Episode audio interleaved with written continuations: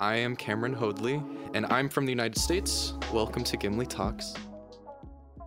You could be as loud as you wanted, you could scream the vocals and just like throw stuff at the audience, and people would mm-hmm. love you even more. Mm-hmm. And that's kind of what I grew up with. Mm-hmm. Uh, I would go to shows, local shows, and I would just have people scream in my ear, and I would come out not being able to hear my friends.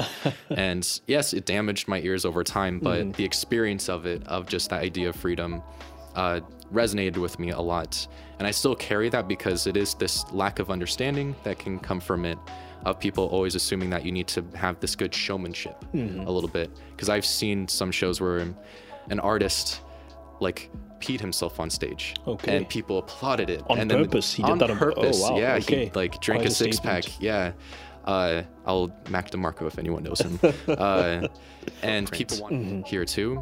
But even when it comes to Denmark, uh, local bands, what they sing, and like hearing actually Danish music Mm-hmm. Yes, has been yes. really eye opening for me too.